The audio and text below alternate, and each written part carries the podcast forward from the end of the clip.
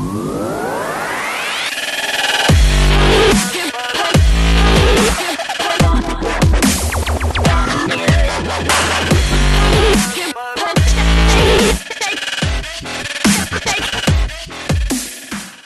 ladies and gentlemen, and welcome back to Square Eyes Syndrome podcast. My name is Ben Gilman. As always, I'm joined by Tom Hill, Hey, and we finally got him, managed to get him out the cupboard. Troy Salmon. yes, I am here. You sound like a drag race contestant. Oh damn! Hello, boys. Um, how, how, how was your two weeks in the cupboard, dude? Oh man, I feel refreshed. I feel good. Let's rock. yeah, we punched some holes in the side so you could breathe, and now we've locked down in there. Thank you. So I need that, I need that moment of um, fresh air. I need it. hopefully next week we can have a full team. You know, unless Tom pisses me off him, he's going inside the cupboard next week. Um, so anyway, this is our delayed special. Um, this is uh, part two, so to speak. Um, this is um, a podcast special on Ashes to Ashes, which is the sister sequel, spiritual sequel to Life on Mars that we talked about. Oh, about four episodes back now. I'm Yeah. getting old. Yeah, about four. And uh, so today we thought we would reconvene. Now that Troy's back, we can finish it. Um, so where, where do you guys want? Who wants to pick it up first? Uh, I'll let you guys go first. Let me ease myself back in a little bit. Um, I'm I'm quite happy to kind of pick it up a little bit. It's quite obviously Ashes to Ashes is set about what eight years after Life on Mars in that fictional world that Gene lives in. Yeah. And you've got this character called Alex Drake who is in the modern world in 2008, 2009, and she gets shot and ends up in London in 1981 dressed as a hooker on a boat on a pleasure boat. Just quite an interesting start. With all of them singing along to one of the best songs ever, which is Vienna, Oh yeah. Yeah, which Yeah. Is it's still a scandal that that didn't make it to number one in the UK and was beaten by Joe Dolce's "Shut Up Your Face." Oh yeah, that was Yeah. ridiculous. That's a that's a joke. But we go, we, we anyway, we digress. It's, So this character, Al- of the character of Alex, she knows about the world that um, John Simm's character was in, Yeah, Sam because she's a psychologist who's writing a book, Yeah.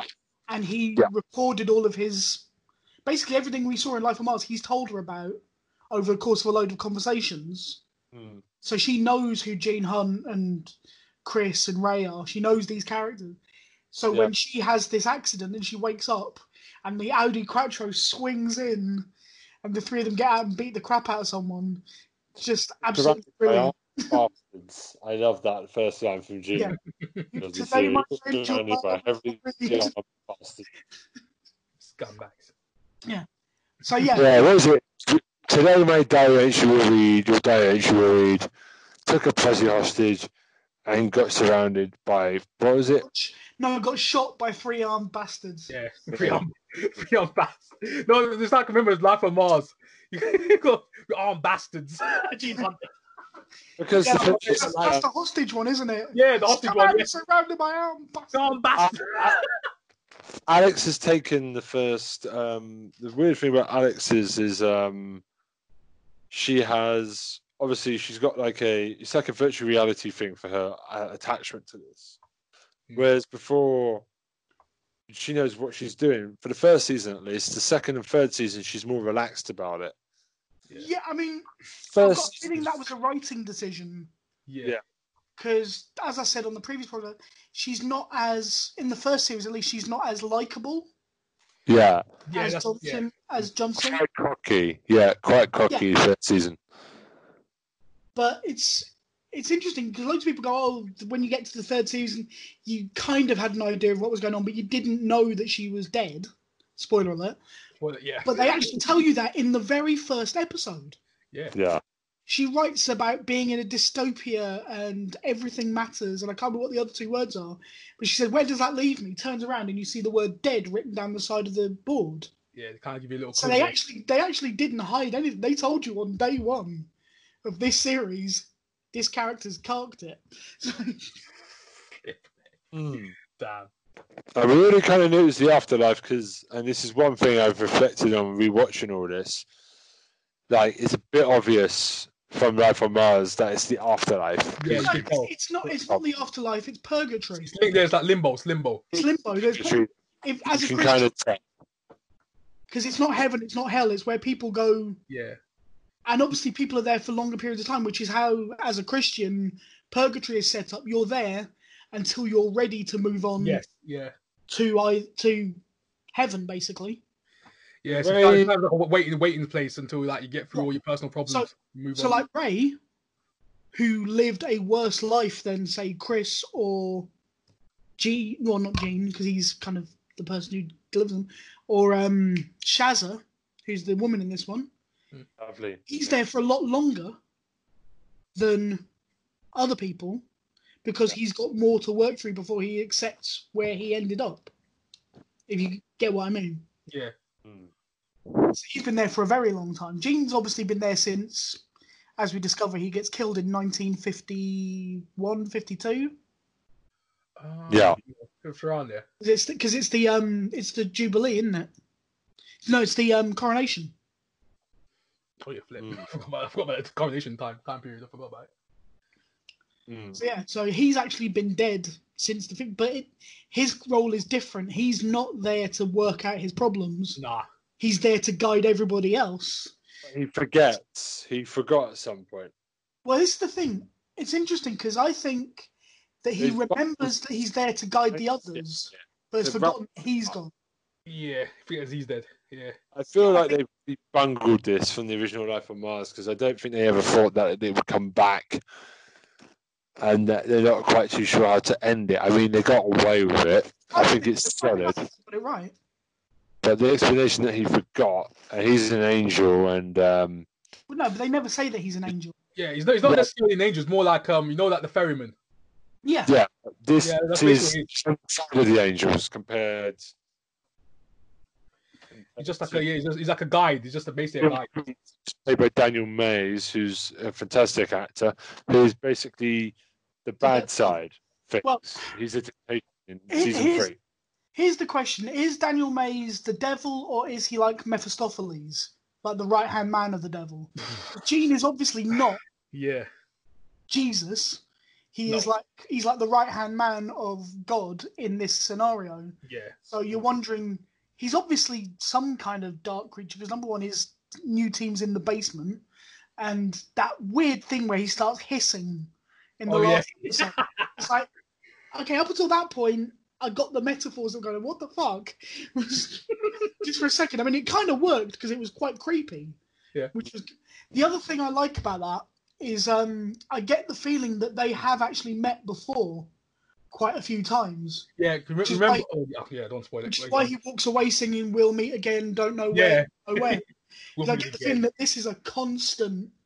Battle. Every every now and then, these guys they come face to face, which is why Gene doesn't like him from the Oh. second he walks in, even though he's been really nice when he first arrives to Yeah. everybody. Gene automatically is like, "Fuck you." That's Daniel Mays, though, isn't it? Most of his stuff, he's always like a nice guy, and then he just flips a switch. Yeah, I mean, I'm looking at the cast. list- I'm looking at the list of people that have been in this show, even in one episode. Um, it's, it's an amazing bunch of people. You've got um, Cast is great. one thing that points out is um, what is it? Phil Davis, panty sniffer. Phil Davis is here.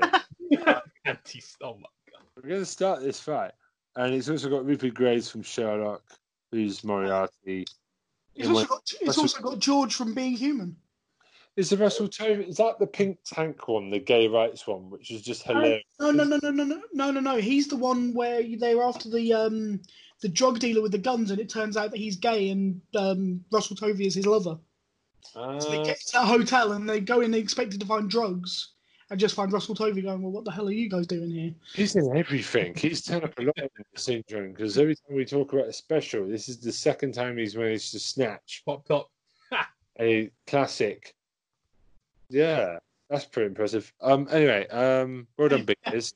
Um, so it's the European Cup of Faces. I love you, Russell. Nice ass. Um, basically, uh, so the thing is, there's more of a jollier tone to this STEM Life on Mars. I think it's Uh, more fun. They try and have a bit more fun with it. They do, but also I think they've readdressed the focus slightly. Because, like I said before, in Life on Mars, it's all almost all through the eyes of um, Sam. Sam, thank you. I Yeah. forgot your name for a second. Um, but in this series, Gene and Ray and Chris have much bigger roles. Mm. Yeah, they can't not just incidental to what Sam is doing or what Alex is doing.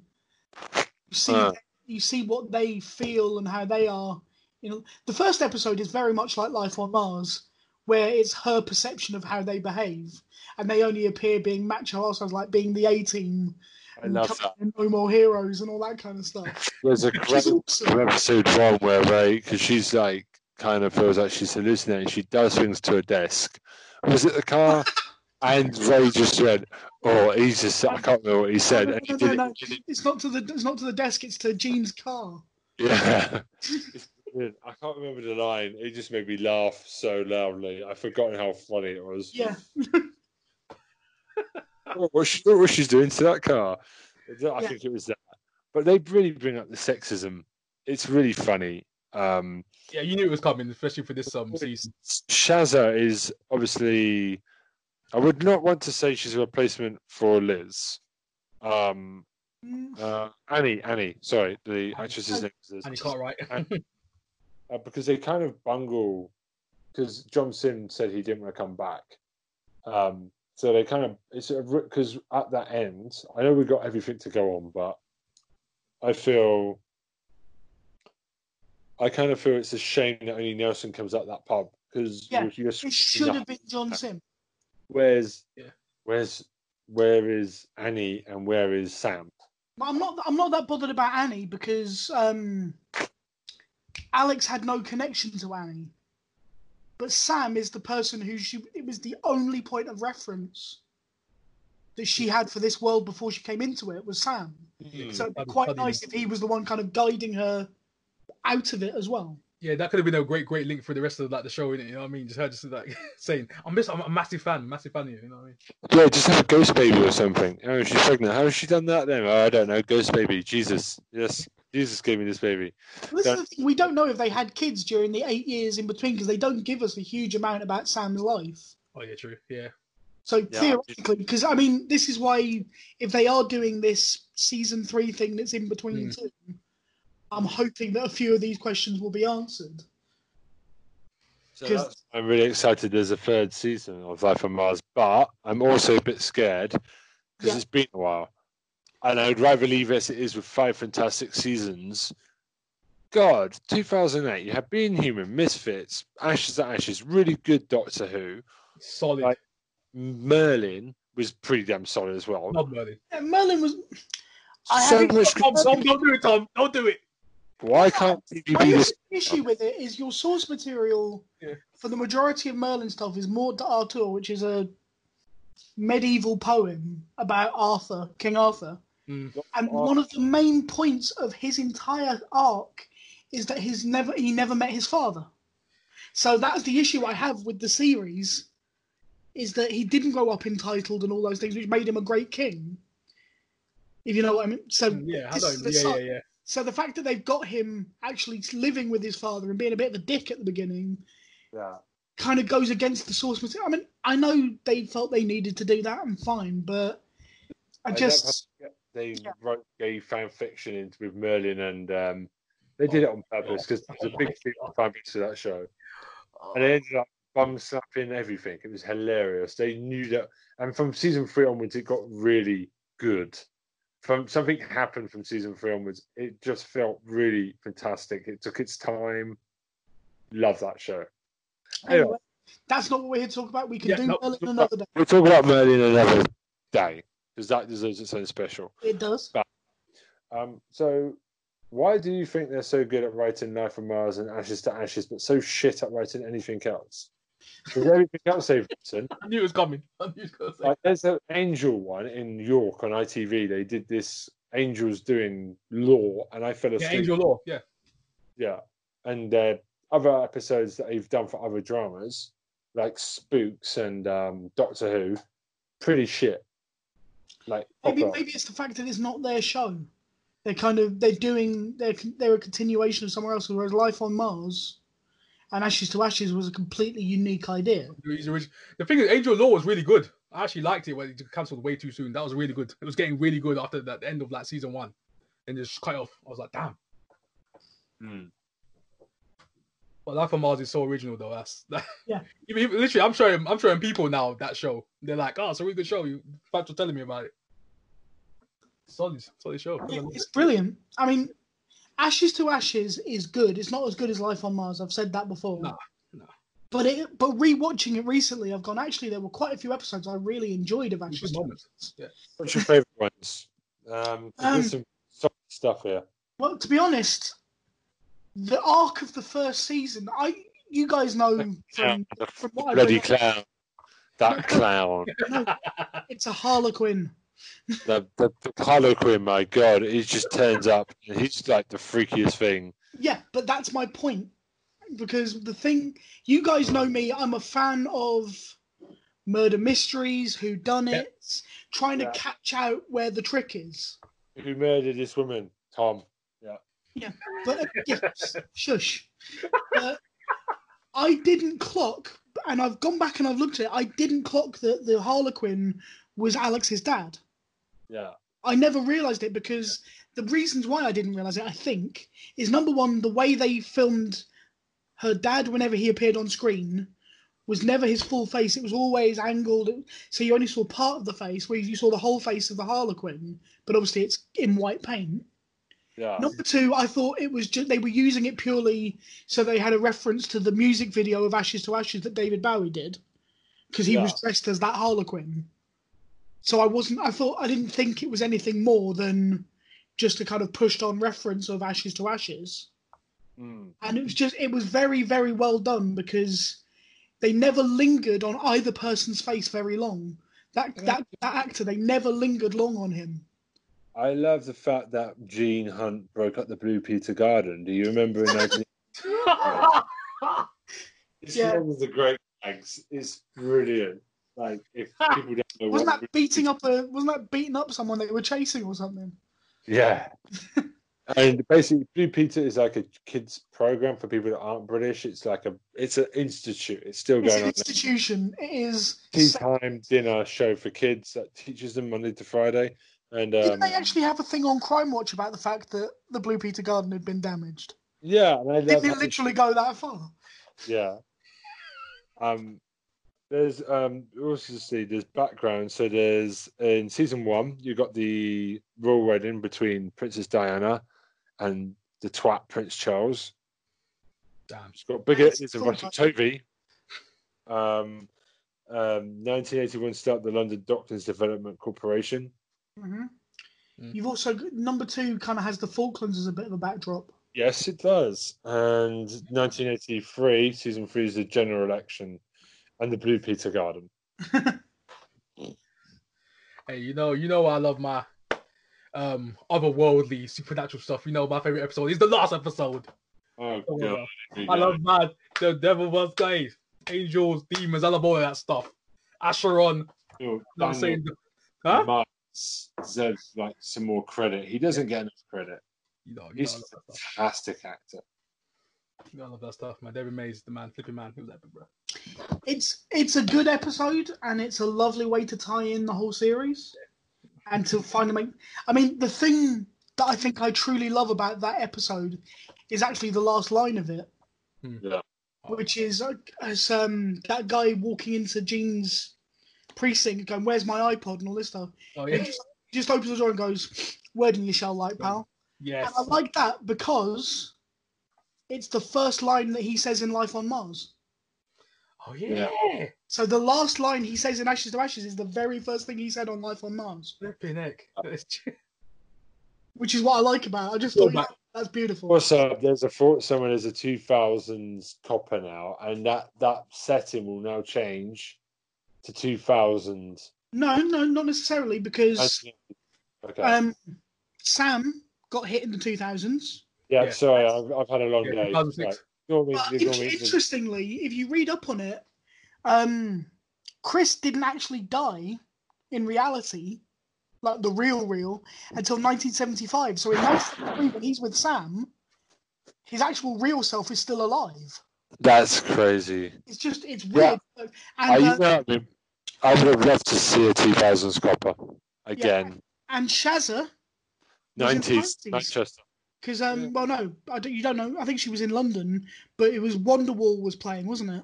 Ah, Manchester. Oasis. It doesn't have to be. No, I think it was in London because she's a Londoner. She's not a Mancunian. Okay. Well, Uh, she's, I think the point was that it must be about 95 because well, it's not- that's, is it the, not back in 90 Yeah, 95 London. Yeah. that's the only good song that Oasis have ever done, so that's okay. you and I, Uh, you and I are going to come on, Ben. Come on. Do not go there because you and I will fight. hey, you know it's gonna go down with Tom. I, I got a feeling, Tom. I got a feeling, bro. It's all right. I can take Tom. It's fine. Uh, uh, It amuses me that you believe that, Ben. One nitpicky though, when we talk about the Audi Quattro, I love that. I love that car. Like I know it's an old car. I have one issue with it. I What's love that? the car. Don't get me wrong. Absolutely adore it. It beat me But to it. Yeah, yeah. But the Audi Quattro was not available in right-hand drive in 1981. Oh snap! I knew you were gonna go there. Literally picked that up. It was only available in left-hand drive. Yep. The car So turned into It was V2. years later that it went into right-hand drive Yeah. in the UK. What's it was that? You're a bastard, Tom. Exposure. exposure. You took my line, bitch. Sorry, man. The songs used in the series were also out of the time, such Yeah. as Japan's Ghosts in Series 1, Duran Duran's Is There Something I Should Know in Series 2, and Two Tribes by Frankie Goes to Hollywood and Walking on Sunshine. I hate that song. Although techni- technically, technically, Walking on Sunshine had been released, but the version they were playing was from a release in '85, I think. You know Wikipedia? No, Yes. Yeah. Oh, you're just. No, I'm not. I'm genuinely not. I've been reading up for like three days on this shit, Wow. but I Oh, am not on Wikipedia. No. It's, getting- it's getting okay. It's getting a bit nitpicky now because it says here Ray Carling says in episode two of season one that Bobby Moore was in that movie Escape to Victory, which was not released until a fortnight after the episode was set. That is kind of proper. Well, he could surely have gone to a preview taping, couldn't he? Yeah. That that that's been very nitpicky. Two weeks is a bloody nitpicky point. yeah it's, um, Oh Yeah. Anyway, yeah, go on. I love the score. I love the score of the show. That I'm gonna last. The score is I mean, season one is good because it's basically doing what Sam did in episode one of the of Life on Mars, which is thinking that if he gets one thing sorted. He'll be able to go home. So with him, it's um, finding the guy who kidnapped his girlfriend, and he, Yeah, the first episode is him sorting that, and he thinks, "Oh, I'll be able to go home," and it doesn't happen. And for her, it's an entire series trying to save her parents' life, Yeah, parents' that- lives. Yeah. and then That's what I'm realizing saying. that It's a her, think out mindset. Season one's basically a rehash in a way. Yeah, but in, but the interesting thing is in season two, and is it season two or season three? You start to see that she is actually genuinely forgetting. She's Yeah. forgetting Molly's face. She's forgetting. So you Yeah, I, see, think how, season, I think it's season two. Season two, I think. so you start to see how Chris and Ray ended up that way. Yeah. Because she's now forgetting, and we know her story, and it's like she's starting to lose her grip on Look from yeah. realities. Did you? Because the thing is, um, what I would talk to you guys about is I can't Molly. Do you Mhm. think you did Molly too much? You think they Did what? Did you ever have a connection to her daughter? Feel for her bond with her daughter. uh, No, I don't really, think so. Yeah, to be fair, not really. I understood her bond. Yeah. but I didn't feel any bond to her. She kind of just there most of the time for me. I was just like seeing her. I was like, okay, is, is she gonna do anything else? She was kind of just like Yeah, It's it's kind of it- annoying. It's a plot device in order for her to remember where she's come from. Yeah, basically, yeah. She's just More that's, than- that's her that- anchor. Yeah, it's her anchor. That is not a f- that is not a fleshed out character. Ah. They don't go very deep into oh she's a daughter she's having her birthday. That's about the level they go to. Do it as much as Sam does. where like they were like every five minutes reminding you, oh yeah. It's a lot Uh, of self Maya. Where's Maya? if I meet some scenes, Life on Mars. Maya, yeah, that great character that we didn't give a shit about. Um, I hope She's a great actress. I'm surprised they didn't show her more. I was like, damn it. I hope she was. I think she. I. I. We. Do we ever find out what happened to Maya? Oh yeah, she broke up with him when she he was in a coma, didn't she? You let, he let her go, yeah. Yeah, yeah, yeah, yeah, yeah. I thought she'd end up in the back, back of a boot, stabbed up, cut up into pieces. Oh damn. That's what I thought. Didn't she? All I could see was, oh, Maya didn't turn up. She left you. She didn't come back. Or she didn't, which is great. So you know, good for her. Um, basically, um, the season one. Were you happy with the overall arching theme of the mystery of her parents and the clown? Yeah. But like I said, because I didn't realise that the dad was the Harlequin, it Yeah. as quite a surprise to me. And then I went, of course. As soon as it happened, I was like, how did I not see that coming? The bit where his face turns into the Harlequin is really creepy. There's that still Yeah. shot, and it's just like proper. Oh, 'Cause it's, You uh, it's basically it appears to be the clown from David Bowie's Ashes to Ashes music video. Yeah, Oh yeah, yeah. that is what it is, yeah. Which is essentially death. it's- Ashes to Ashes is about dying. Def, yeah. Because I thought David Bowie is really pissed at the BBC here. Turned up. I'm sure David Bowie was cla with was perfectly cool with the fact they kept using his stuff because it was ad- free advertising and they Yeah, used his music all the time. So Free stuff. That's basically what it was. What do you think of the cliffhanger of season two? Because they try and pretend that Alex has woken up and um, Gene's on the hospital monitors. Do you think they should have just not done that? Or no, I liked it. Bait switch. I can't remember how she ends up back in She gets shot. again. She gets shot Yeah, by Gene, Gene Gene accidentally shoots her, something like that. I think it was that. Yeah. because that's the excuse for why uh, Danny Mays' character shows up in season three. Yeah, Investigate whether or not Gene actually meant to shoot her. meant to do it. Yeah. It's a bit of an arsehole move, though. I quite liked it because everyone assumed that it was only going to be two seasons. I remember at the time, everyone thought Ashes to Ashes was only going to be two seasons, and like the day after the finale, everyone was going, "What the fuck?" And the writer came out and said, "When did I ever say it would only be two seasons?" And we all went, "You bastard!" you son of a gun. Hmm. it was a great ending though. I like the cliffhanger. It was a good, it was a good ending to me. It was solid. I, I liked it. I quite liked the idea that the way to get her back to reality was to kill her in Gene's world, possibly. Yeah, For half a second, I thought, "Wow, that's a twist." that's weird. And then Gene appears on the screen. I'm like, "Okay." and she just wakes up like down the line. Like, what the hell? A freak? Which was not known back in the modern times. So it was weird. Back to modern. Yeah. Um, what do you think about how they handle Sam Tyler? Because I feel like they kind of knew John Simm wasn't coming back, so they kind of had to be they had to find a way around it. Are you satisfied with how they did it? um, They kind of left about tons of like red herrings everywhere. Someone was pretending to be him at one point. That is such an episode. Oh, I was, I was like, I was like, oh lord, Sam Tyler, come on! it was me. I'm John Simm's uglier brother. the guy who does that is a brilliant actor, and once again, from Being Human. Oh, Oh, once again, once again, I mean, human. But I didn't like that episode. That episode really peeved me because I was like, "You're Yeah. going too far. Yeah, they I to cover it way too much. You, Probably you're trying. You're trying. You're de- you're desperately trying to kind of bait and switch me here, and I'm not following it. I'm not doing it. I just wish that they would have. If you've got John Simm, wheel him out. If you don't, don't push that. Well, no, I. I, I think I think in order for you to understand Gene, you had to have John Simm being talked about again. Yeah, The character yeah. of Sam Tyler had to be spoken about again. Yeah. because it was such a major thing. Of she, the only person who she might have met in the world, in this world, has disappeared in suspicious circumstances, a couple of uh, like a year earlier, and suddenly Gene Hunt and his two biggest sidekicks have left Manchester for no apparent reason and moved halfway across the country.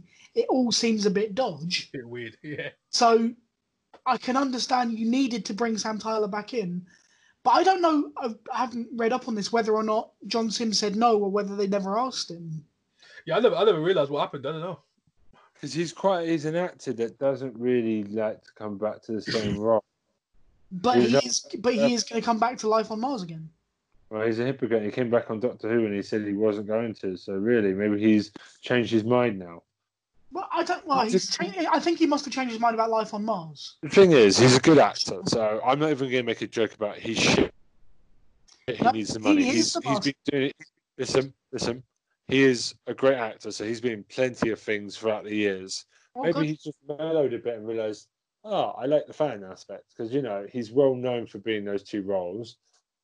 And obviously, if the right script's there, and he said, "I've only come back because the script is really good," I trust him on this. Yeah, maybe. But I mean, this thing I just don't know because I can imagine that he would have been okay with like a five-minute cameo at the end of Ashes to Ashes.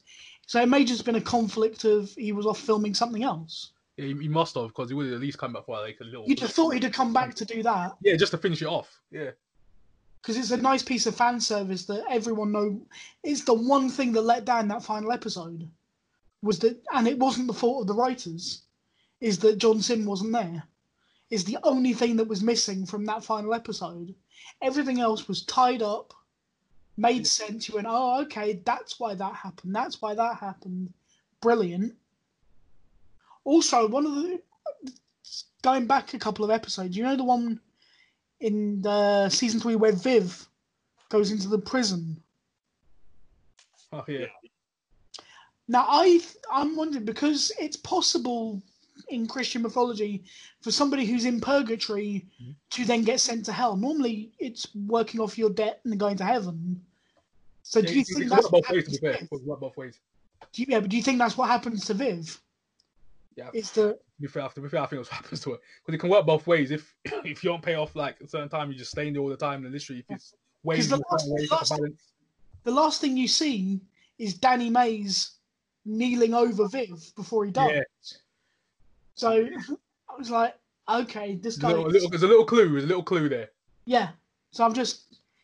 But I thought Viv was a good additional character. He's not in every episode, but I liked him.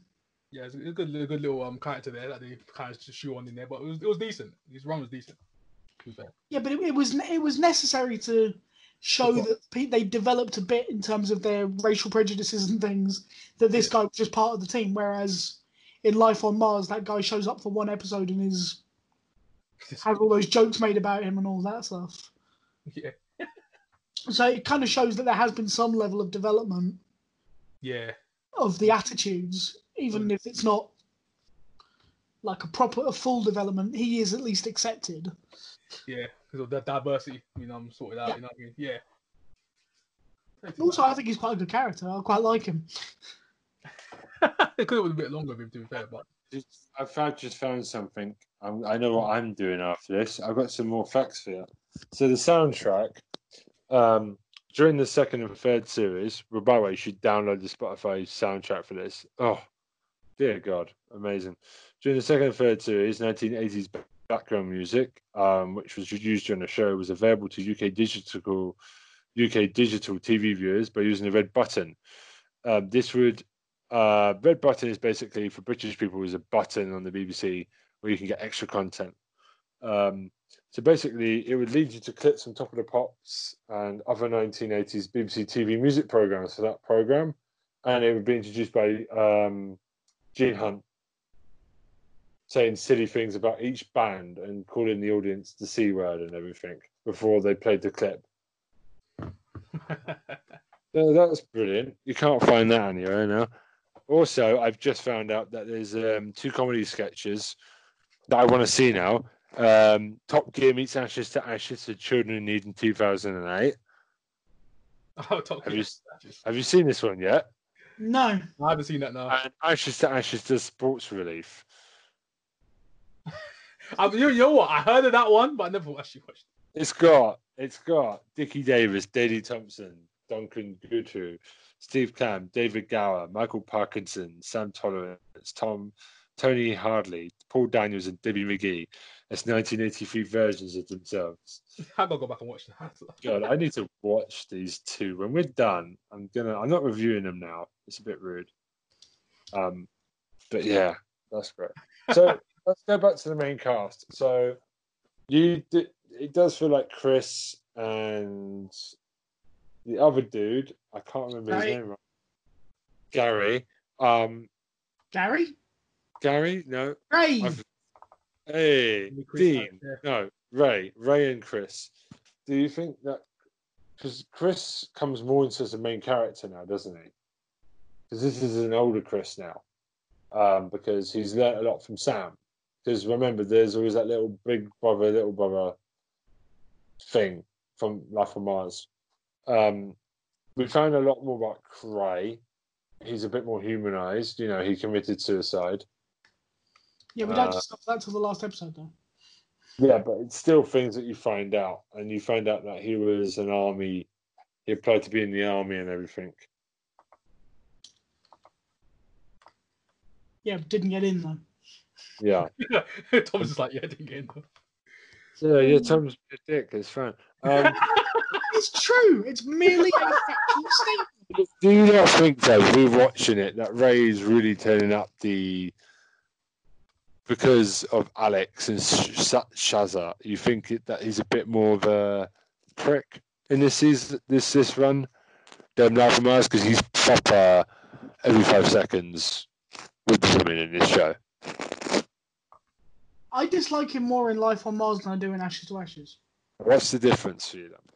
Well, it's I think it's the episode where he helps the um that young prostitute, Yeah. that young female prostitute. You see that actually he has got a softer side. He's Yeah. putting on a show for. He needs to be the manly man when he's around Chris and Gene and all that. Yeah, it's the peer pressure, isn't it? Yeah, and he's not strong enough to not feel that peer pressure. But he then he's he's the last. If I told you that one character from the cast was going to be the one who helped out a young black prostitute, Ray would be the last on your list Yeah. every time. But yeah, so they made they gave he was still a dickhead, but they made him a little more funny. Hmm. Like um, the whole thing with the dating agency. Well, I don't use dating agencies, and then um, the woman walks into the police station. Hello, Ray. What are you doing here? There's a little little humorous parts like that, little little Yeah. bits here and there. So little things like that made him more comical and less of a I really dislike this guy. Yeah. Yeah, yeah, yeah, yeah, yeah. Uh, interesting point. You know, the woman who played the head of the dating agency is actually um, Phil Glenister's wife. Oh, really? Yeah, Oh, snap. Wow, lovely. That's insane. What? Yeah. What? Pretty nice, yo. Um, what about Chris then? Because Chris is now him and Shazza. We'll get to her in a minute. Do you think they're a good couple? Because they're together. They spend a lot of time on that relationship. Like I really liked it. yeah. and Um, how do you of Shazza as a character? Because you know, I can't remember a lot about her. That's not a good sign. Oh, Shaz. Yeah, Oh, yeah, yeah. She's kind of, kind of uh, forgettable it's, di- character. it's difficult because she's obviously coming in No. to a well established yeah. group. yeah. Same with Keeley Hawes. It's difficult for both of them. But Keeley Hawes, because they dis- because they uh, develop her character before she arrives in 1981, Yeah. you kind of go, okay, that's who she is. But Shazza is a whole. You you know who Chris is. He's the slightly weak one. You know that Ray is the misogynist. You know that Gene is the alpha male. Yeah. All of their you've qualities already seen all fleshed these out. characters built. Yeah. Whereas with her, you don't know what she is, and so I feel like you don't take as much time to learn about her. She's kind of just there. Do Do you not think that Ray's um look actually his moustache fit makes somehow makes him fit into the eighties and seventies at the same time? It's quite amazing to watch. it is impressive because Chris really goes eighties This Yeah. time he's got blonde hair. He's looking like an Yeah, 80s boy. his straight dyed hair. I'm like, what the heck? Yeah, and uh, Ray just hasn't changed a bit. Neither has Gene, and they both look so comfortable. But that's Ray's character, though. Isn't it? He doesn't want to change. or sustain in the same time period. Yeah. It's amazing how, how much the eighties, like the eighties, is all happening, and Ray's just like, no, I'm still, I'm still me, you know. it's like um, you know, Cobra Cobra Kai, another TV show. It's like, yeah, I want to stay stuck in the 80s. Want to get out of it. it's modern day. It's like literally the 2000s. it was a better time. Yeah, yeah. so it's a nineties kid. Um, we had this conversation last time. Um, did you know about the cultural impact of? Oh yeah, so so what what is your biggest takeaway for Sh- Sh- Shazza? Because it feels like she's done the same storyline as Annie from Life on Mars, where she just kind of moves up and gets accepted by the boys as a woman, as a female officer. I think the, the thing is that she wasn't Chris's girlfriend.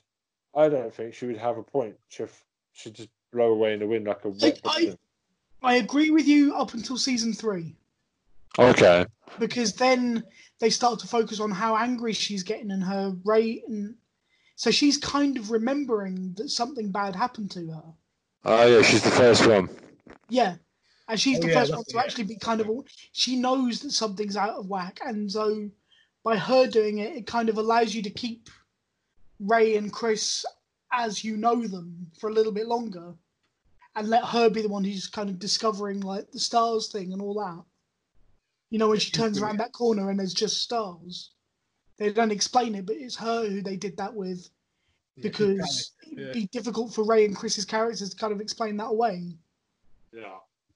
So yeah, um, she I, by the third season she'd become useful, Hmm. but prior to that, it was I kind of got the feeling that they just felt they needed to have a woman other than the protagonist. Yeah, in- probably, so- yeah. That's that's my takeaway. Oh, by the way, there's a sar- the uh, sergeant. There's the sergeant at the desk I want to bring up as well.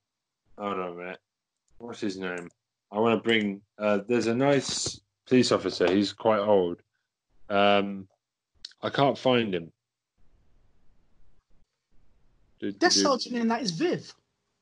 Yeah, Viv. He's awesome. He's in nearly every episode. He's just quite oh. funny and old and wary. He's like an old sheepdog. He's just there and he's comforting and he's just funny and polite and nice. He's a great character. I like Viv a lot. Hey? Viv.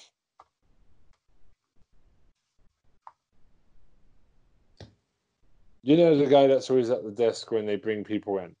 The one they call Skipper. Yeah, Yeah. name. Yeah, that's- okay, that's good. Yeah, yeah, Viv, yeah, Viv.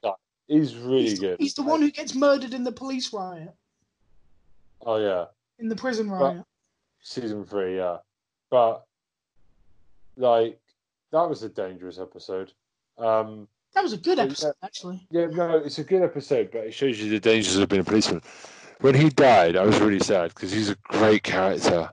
Ah, because it gets dark after that. That's during season three when it, the battle between Gene and Keats is happening. yeah, the descent into Yeah. madness. You know, and it's used to further the the, the, the, the war between the two, and That's it's right. um So that was how, that's what I was saying. I think Viv ends up in hell. yeah. That was that was It takes his soul. Yeah. Danny uh, Keats takes his soul. Yeah. Yeah, he goes over to him and just does something and Yeah. he dies. Um, You see it and you're like, that's when you start to realise that this something's wrong. This isn't something is supernatural at this point. so they You know? can't, you can't ease into that to the chaos that's about to happen. That they can, they can just go, boom, Yeah. something big happens.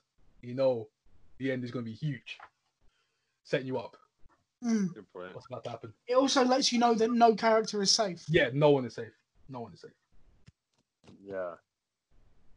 Everyone can die in this show. Shout out to Game of Thrones.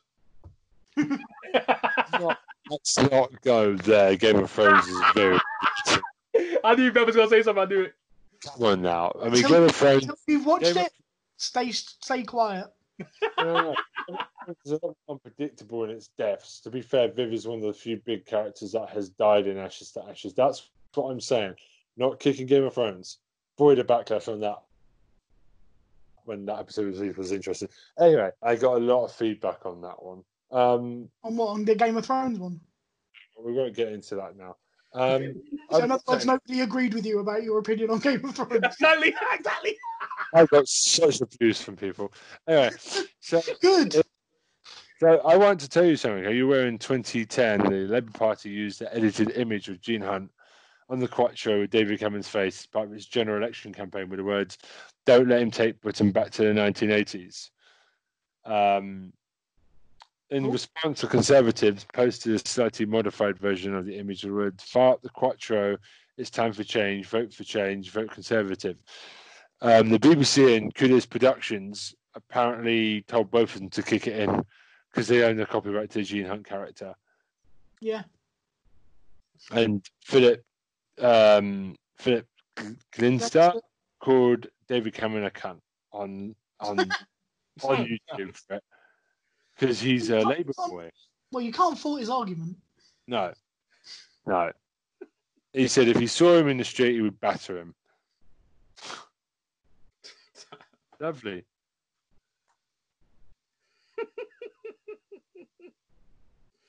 I love, I love that.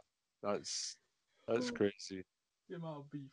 But what what were you expecting when you first saw this? I'm guessing you guys watched this when it aired. So between this and Ashes, was there when you first watched this in 2008? Was there a sense of you were scared, or did you think you were excited? Did you think it didn't need to come back? What did you think?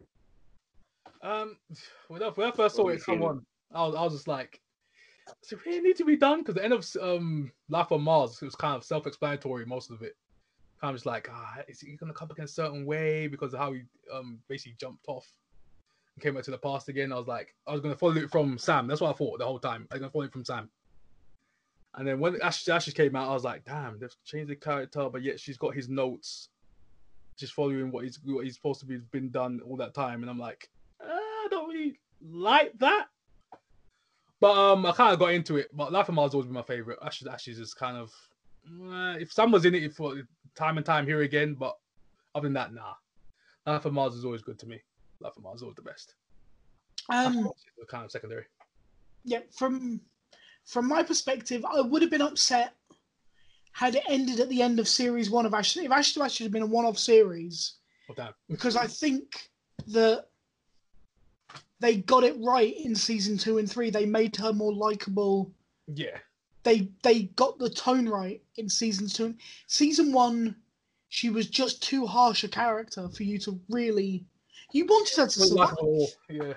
You wanted her to survive because she was the protagonist, but you didn't feel it. That you felt every moment of Sam Tyler's pain, mm.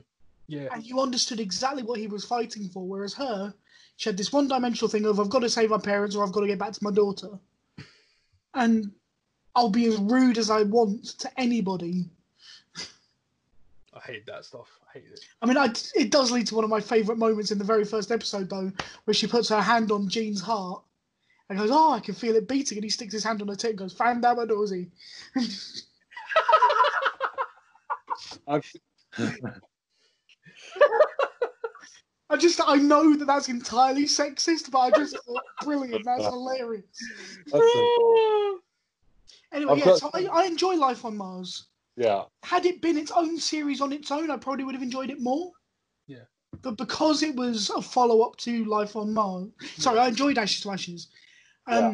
Because it was a follow up to Life on Mars, obviously, especially in the first, by the second series, I kind of was letting it stand on its own.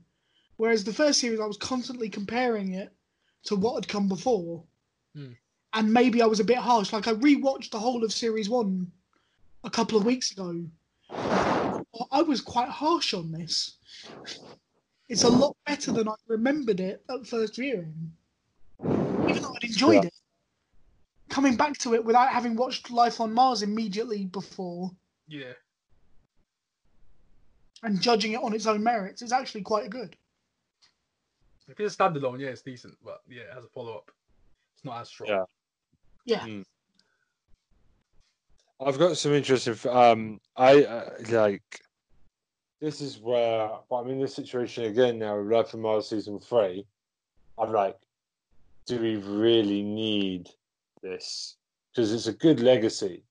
To put the two seasons together, it just about works.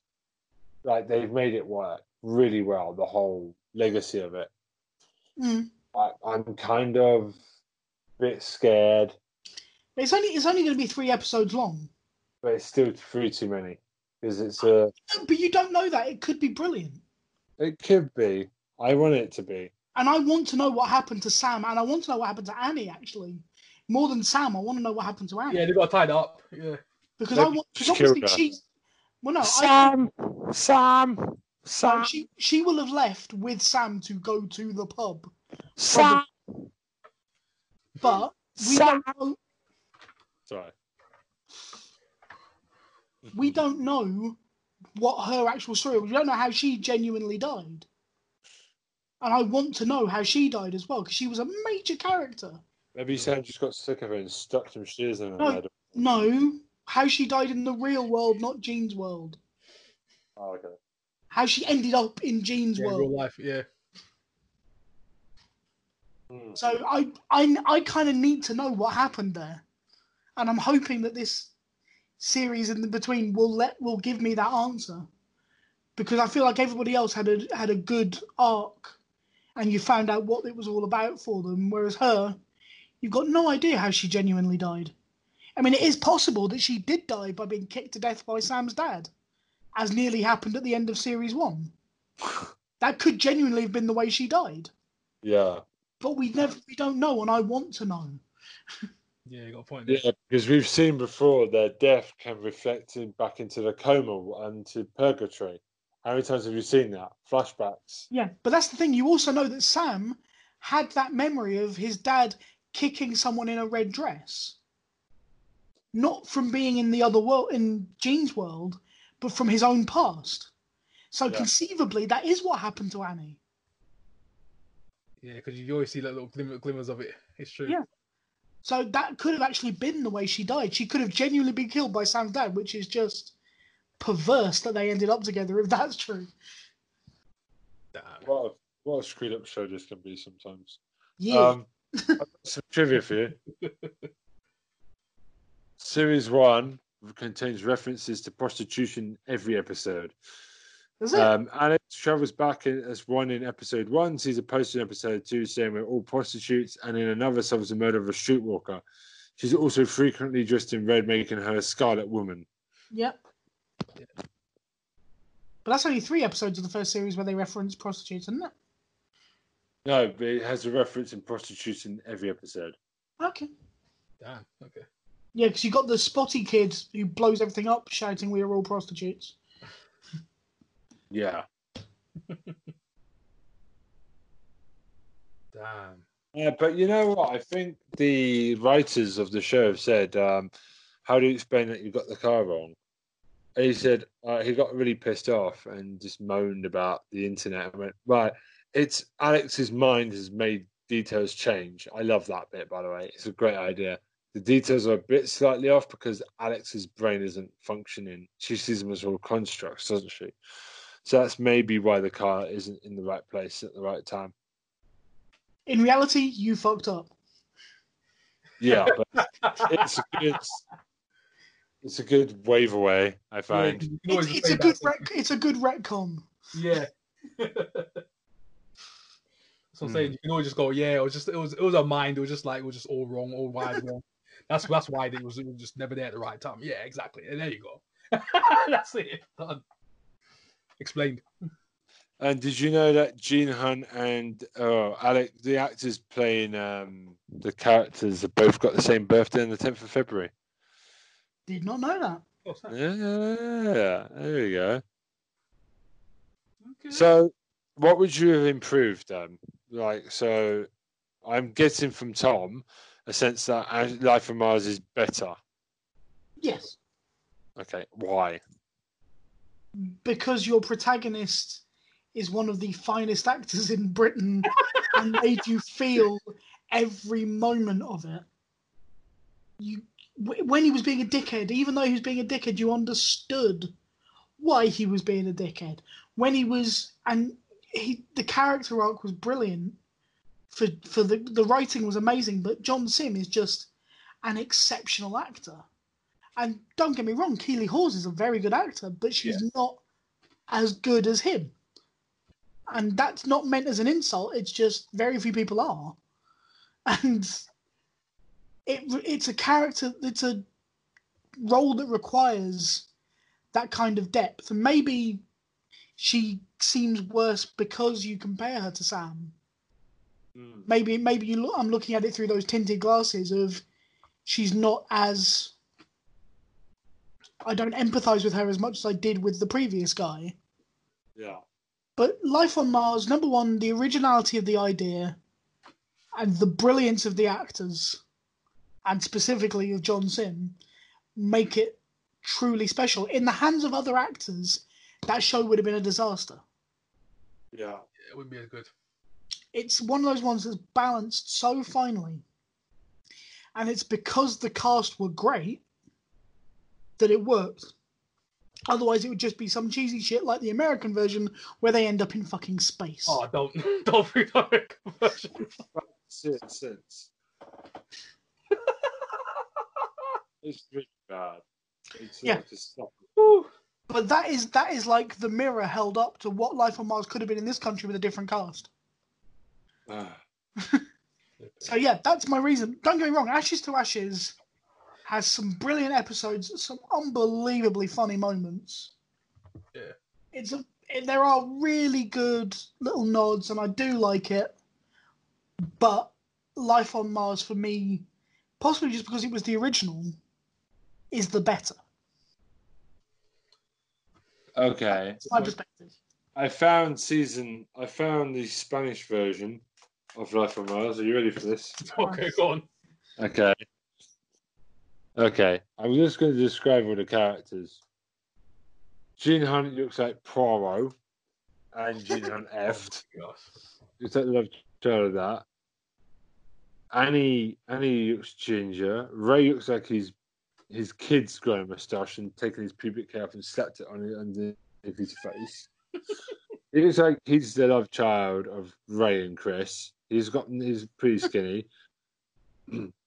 and um, well, I'm guessing this is the famous leather jacket of Sam Tyler. He looks like Sheldon from Big Bang Theory decided he was Hispanic and decided, hey, I'm going to get in here. He looks like Sheldon from the Big Bang with like beard, evil Sheldon. he actually no, you know what he reminds me of? It's Sheldon and that guy from the Community, Abed, ha- effed and got a baby. That's what he looks like. That's what he is. Oh my god. That's what. It just looks terrible. Spanish. That- I, I, I don't even want to know. Why are you picking the Spanish one, honestly? Exactly. Why is he going I just found it. That's why. He's trying to sort it out. And Just ole.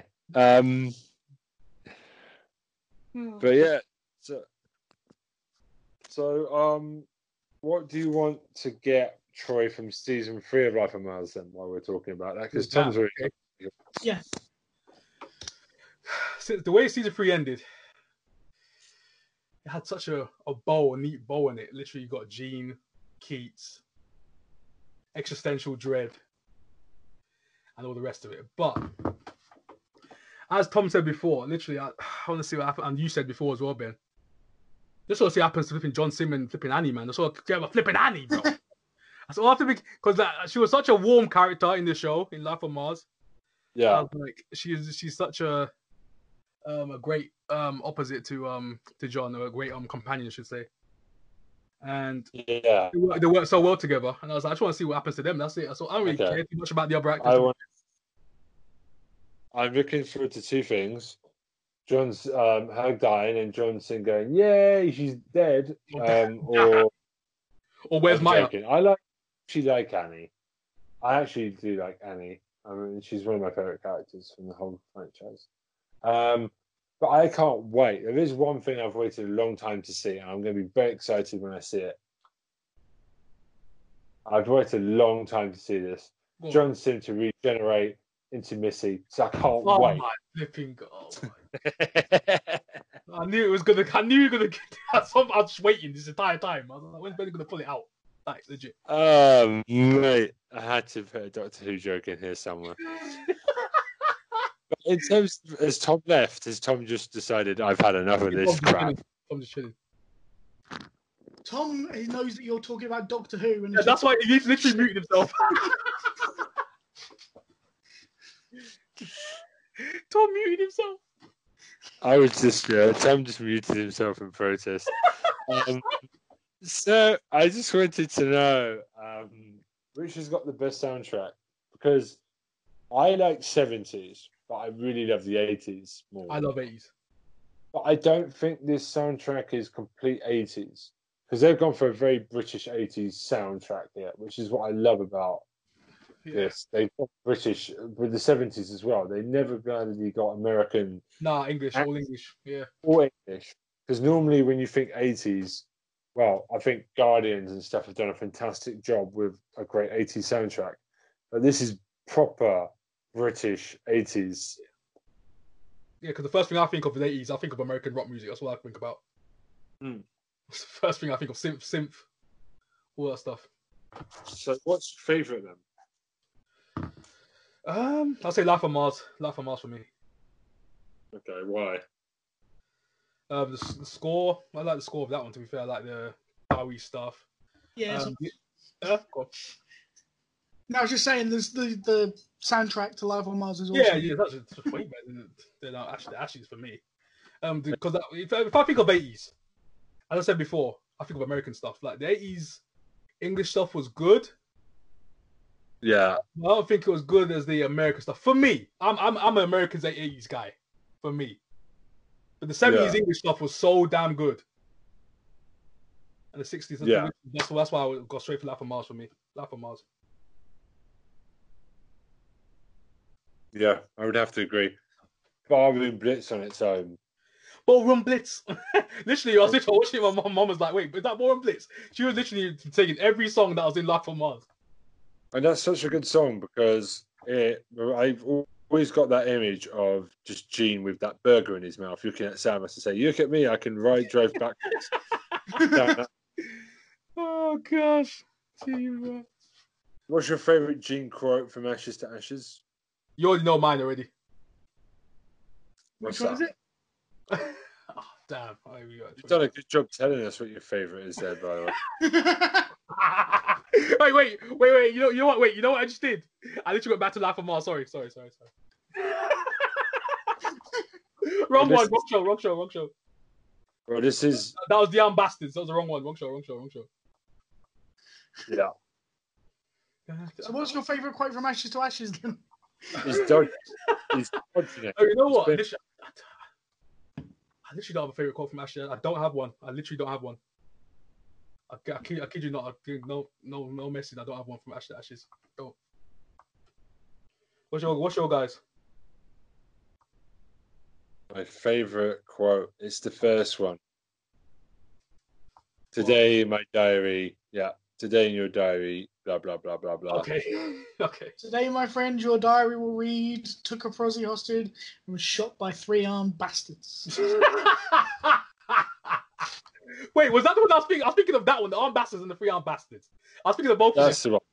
There we it- go. I'm with you. I'm with you on that It one, man. Sounds you right. It sounds right that. with Anything you. to do, anything to do with armed bastards, I'm with it. With a Sheffield accent, it sounds pretty authentic as well. yeah, I got the Sheffield twang going on right now. There we go. Yeah. I Yeah. think I, I think possibly my favourite. I've got a couple, but my favourite one is from that scene as well. You know when she collapses and he just goes, "My reputation precedes me." Yes. Oh yeah. Uh, Those first 20 minutes, that first episode, are just gold mines of the car and the desk.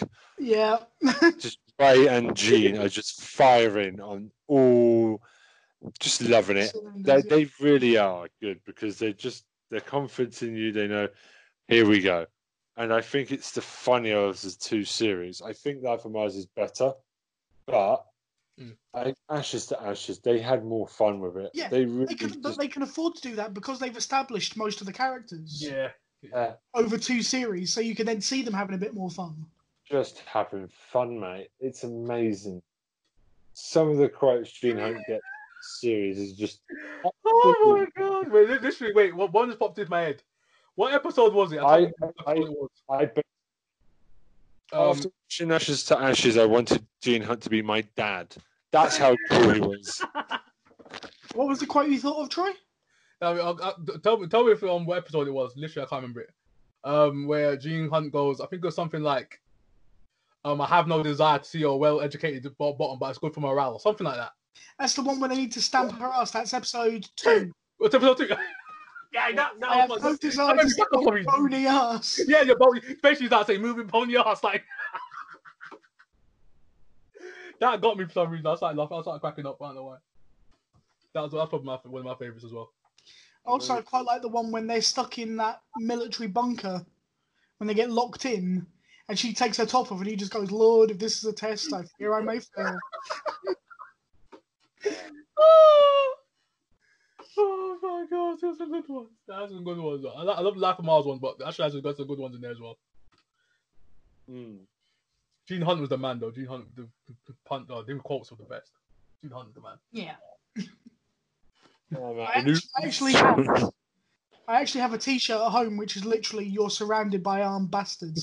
that's a shirt. That, I'd buy. That's a shirt. Not my shirt, but I'd buy. I'd buy that. HMV used to sell them. Are you serious? They still, Yeah. they still sell that? HMV used to sell a T-shirt with "You're surrounded Oh by armed bastards." Oh my gosh, that must have sold that. That must have made money. I don't know, but I, I bought one. Still got it. Do you? I, I um, I've, we've got some here. I hate people who give to charity. Such a good line. Uh, that's that's it. Um, um, what is it? Murderers do not play tennis is another one. That's Life on Mars. Yeah. I think she focused Tranny's fanny is another one. Drugs her. What's the point? They make you forget, make you talk funny, make you see things that aren't there. My old granddad, grandma got all that for free when she had a stroke. Great. Snap!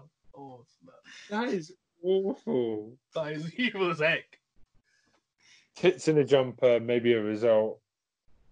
Um, I, I would listen to the snock in my hanky before I listen to you. The public don't give a damn what we do as long as we get results. Nine percent of these are Gene quotes, isn't it? All of these are Gene quotes. yeah, yeah, exactly. That's what I'm saying. Oh, it's just brilliant. Well, referee, has anyone ever told you you need glasses you dozy get? Next time I'll run you over. Uh, I could be here all day reading all this. Literally, there's so much. Oh, this is off. This is crazy. It's, it's. Let's do some ashes to ashes ones though, because you know, Yeah, go on.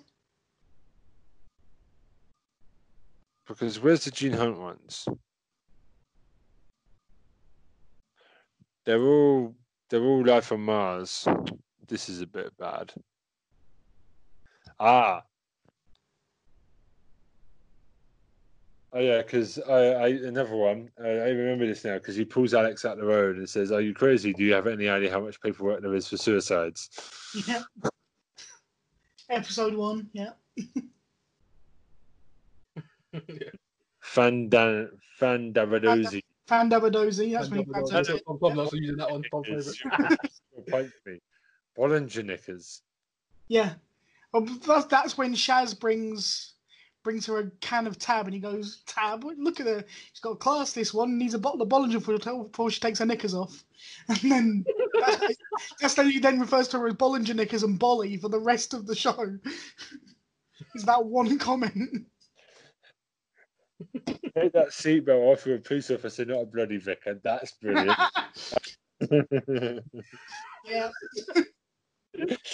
we found a small amount of explosives on land near the Royal Docks.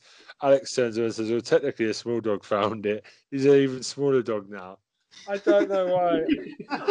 I'm just laughing. oh my gosh, this show is amazing. I remember. I'll let you stamp my bum. I go. I get my coat. Yeah, that's another good one. He called a kebab a bloody pasty with its ass hanging out as well. oh god. Sorry, I I think we should wrap it up then. Have you have you guys got anything else to add? Um, nothing much to say. Um, Life of Mars. Ash, the Ashes. Watch both. Watch them yeah, both. full full run. Yeah, completely from the beginning to end. Watch them. Mm. So I can say on that one. Full endorsement from me. That's for sure. Mm. That's a family. It's a family show as well. Anyone can watch it. To be fair. I don't think family show. This is.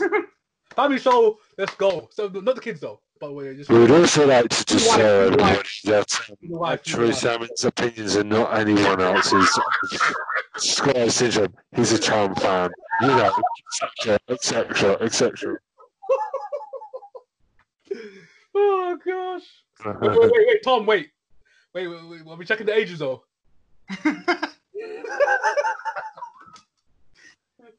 Uh, Oh, I hate you right now.